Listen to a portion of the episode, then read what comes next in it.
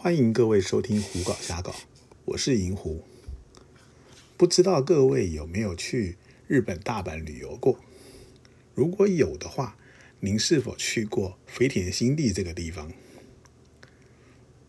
记得银狐在前几集讲日本风俗业的介绍的时候呢，曾经提到过，在日本的风俗业当中呢，除了 Softland 之外，其他的风俗店只要是合法的，都是没有提供本番服务的。那如果有去过飞田新地的同好，可能这个时候心里就会有个疑问：诶，那么飞田新地这个地方为什么它有提供本番服务呢？今天呢，这集节目，银狐就来和各位聊一聊飞田新地这个地方它的前世与今生。飞田新地这个地方，它的前世呢，其实是很早很早以前在江户时代的一种叫做游廓一种地玩乐的地方。那在这种游廓这种地方呢，它就是呃聚集了非常多的女性，然后让武士们来这边玩乐。可以和这些女性呢喝酒作乐，然后呢享受女性的服务。那这样的场所呢，其实并不是只有在飞铁新地这个场所，其实在全日本的很多地方都有。另外一个比较有名的呢，也就是所谓的吉原，也就是之前呢银狐在介绍 Softland 时候提到的位在东京的那个吉原。当时呢，在整个日本呢，大概两个最大的地区，一个就是吉原，一个就是飞铁新地。那这些地区呢，就一直保留着这样子一个算是呃情色专区一样的，让男人们去玩乐的一个场所，就这样保留下来，然后一直这样子进化到过了江户时代、明治时代，然后进入了是二次大战。那二次大战之后呢，很不幸的日本战败了。日本战败了之后呢，美军就进驻管理。在美军进驻管理的时候呢，他们做了一件事情，就是针对这一些提供男人去玩乐的场所，他们做了一些规范。那他们在地图上呢，将这一些玩乐场聚集场所呢，在地图上用红色的线和蓝色的线框了起来。那这样子的场所呢？就被称之为赤线地带或是青线地带，代表是说这些地方是有这些风俗、玩乐等等场所的存在。啊，当然啦，当时呢，本来美军有可能是想要将这个完全废止的，但是呢，这些东西一旦废止，只会造成原本在这个地方工作的女性变成一般的。流莺跑到路边到处去扫，那这样的状况反而是更难以管理。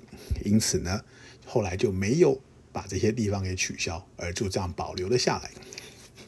随着二战过后，美军撤出之后，日本政府开始管理之后，一直到一九五六年，那这个时候呢，日本政府订定了一个叫做《麦村防止法》的法令。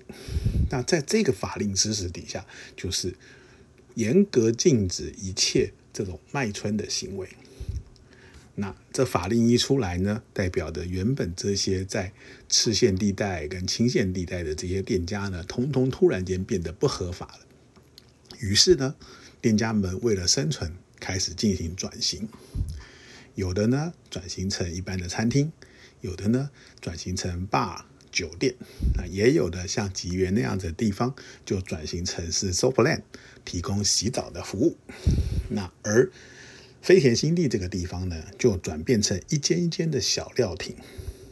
那但是大家都知道，这些所谓的转型呢，很多转的只是表面的。以飞田新地来说呢，它转换成这个料亭的模样，也只是外表。事实上呢，这个料亭的本质上卖的还是人肉。各位如果去过飞田新地，应该就知道，在这个地方，它就是一间一间被称之为料亭的小建筑物。然后每一间里头呢，大概会有一位年轻的女性跟一位年长的妈妈桑坐在里头。当客人看上了这位年轻的女性，就可以和这个女性到楼上去进行交易。那么飞田新地这个地方要怎么去呢？最简单的方法呢，就是坐呃大阪的地铁，来到一个叫做动物园前的这个站。那在这个站出口出来之后呢，你可以走到一条叫做呃动物园前商店街。好，那这个沿着这个动物园前商店街呢，一直往前走，你就会来到飞田新地这个地区。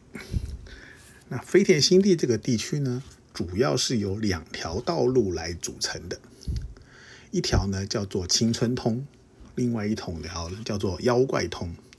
一般的同号的说法是在青春通这些店家呢的小姐相对年轻貌美一点，那妖怪通呢就比较另类一些。不过呢，当然每个人有每个人的喜好，有的人不见得喜欢那么年轻的小姐，有的人可能有一些特别特殊的胃口。所以呢，大家如果来到飞田新地这个地方，其实是可以。绕个一圈，把所有的店看个一遍，再做决定。在这个地方，呃，之前银湖去的时候，大概它有两百多间的这种小料亭吧。那也就是说呢，如果你去的话，大概一个晚上顺利的话，看个几十位的小姐绝对不是问题。那这边的消费方式是怎么样呢？根据几年前银湖去的经验，就是你来到这里，你就自己逛。如果你看到有一间店里头没有坐人，那就代表他们正在楼上做生意当中。那如果里头有坐人呢？你可以在看看那里头坐的小姐是不是你所喜欢的。如果你喜欢的话，你就可以走进店内，然后呢，小姐就会带你到楼上去。那通常呢，他们的消费大概是有呃二十分钟、三十分钟、四十分钟这样子的一个。三个三个左右的的的的时段，然后呢，价钱大概从一万五、一万六到两万多，到到三万块左右。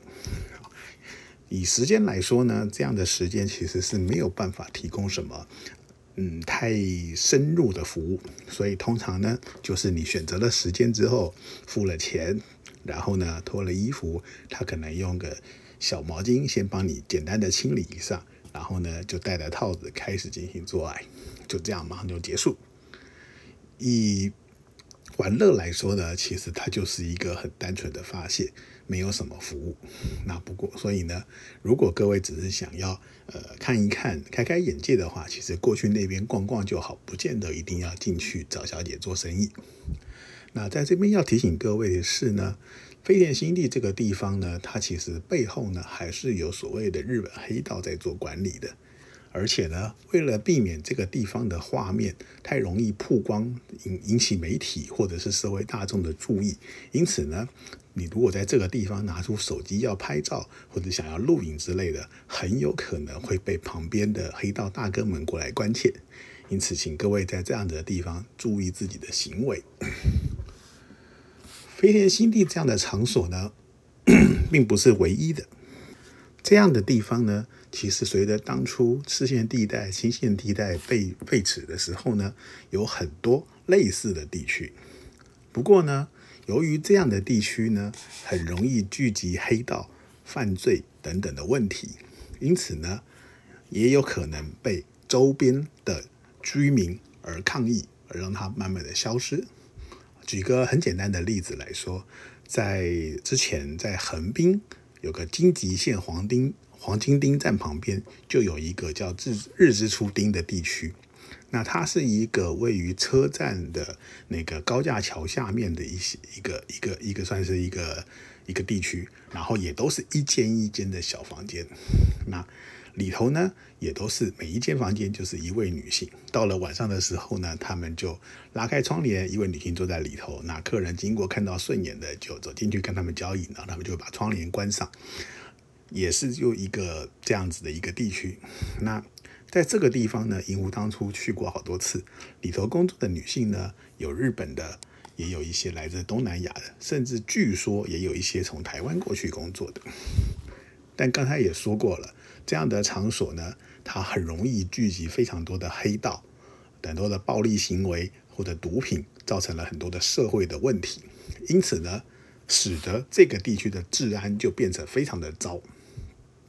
原本呢，在黄金町这个地方，也大概有两百多间这样子奇奇怪怪的违法的色情饮食店。那但是周边的居民呢无法忍受，所以呢，他们做出了所谓的净化行动。这个做出净化行动，当然是配合了当地的政府啦、警察单位。首先是在周围先呃把四周的那个灯光给加强，然后呢加上加挂了很多监视器之类的。然后呢，长期的派警察去扫荡这些非法的行为，甚至是一些呃非法入境、没有正当居留权在这边打工的一些外国的女性。在这样的状况之下呢，大概一两年的时间，就使得黄金町这个地方的店从原本的两百多间，一下子变得非常的少，越越来越少。少到某个程度之后呢，到最后黄金町这个地方所有的店家几乎都撤出。撤出了之后，警察在这边设立了新的派出所，把这个地区整个净化完了之后呢，现在变成了一个像是艺术专区一样的地方。那像是黄金町这样的地方呢，其实它并不是唯一的一个。其实，在日本当地也有非常多这一类型的地区，都因为地方的反弹而被消灭。所以呢。像是飞田新地这样一个地区，还能够保留到现在，其实某个程度来说也是非常稀奇的一件事情。那除了飞田新地之外呢，在大阪市其实一共有三个这样类似的地方，一个就是刚才所说的飞田新地，另外一个呢叫做松岛新地，还有一个叫金里新地。那不过呢，呃，根据银湖个人的经验是。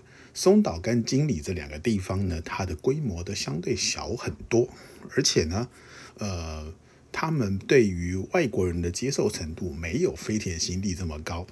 那飞田新地这个地方呢，由于它的规模大，所以呢，在这边讨生活的小姐也多，相对来说这个地区的名气也比较大，因此呢，很多呃国外的寻欢客也会来这个地方探路，因此呢。通常来说，只要你有勉强沟通的能力，有的时候不见得需要日文，一点点的英文，那么呢，这个地方很多的店是接受外国人做生意的。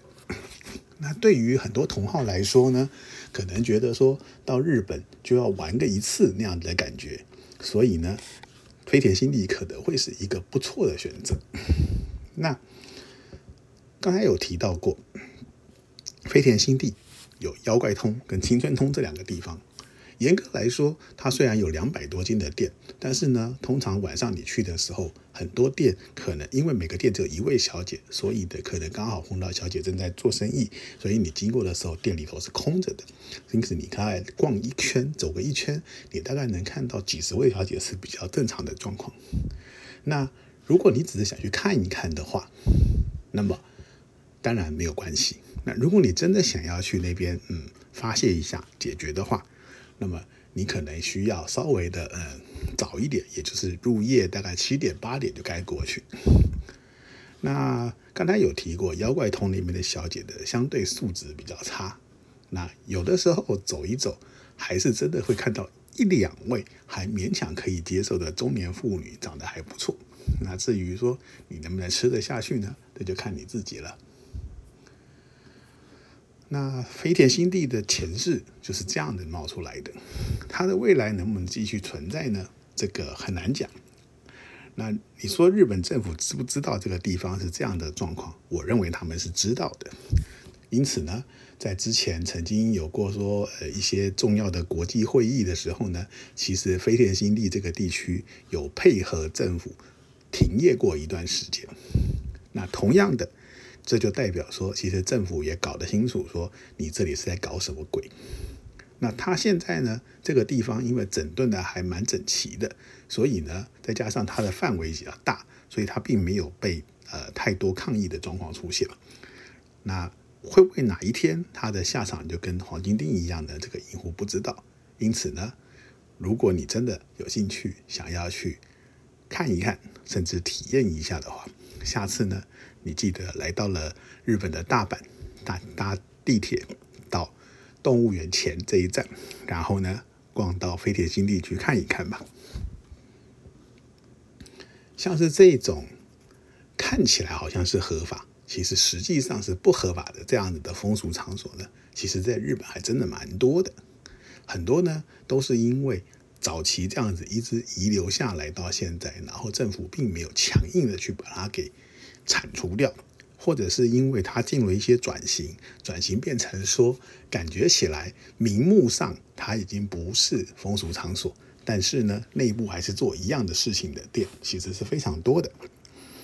那未来呢，如果有机会的话，以后会再请节目后面的节目再向各位介绍。那么今天的节目就到这里告一段落。谢谢各位的收听。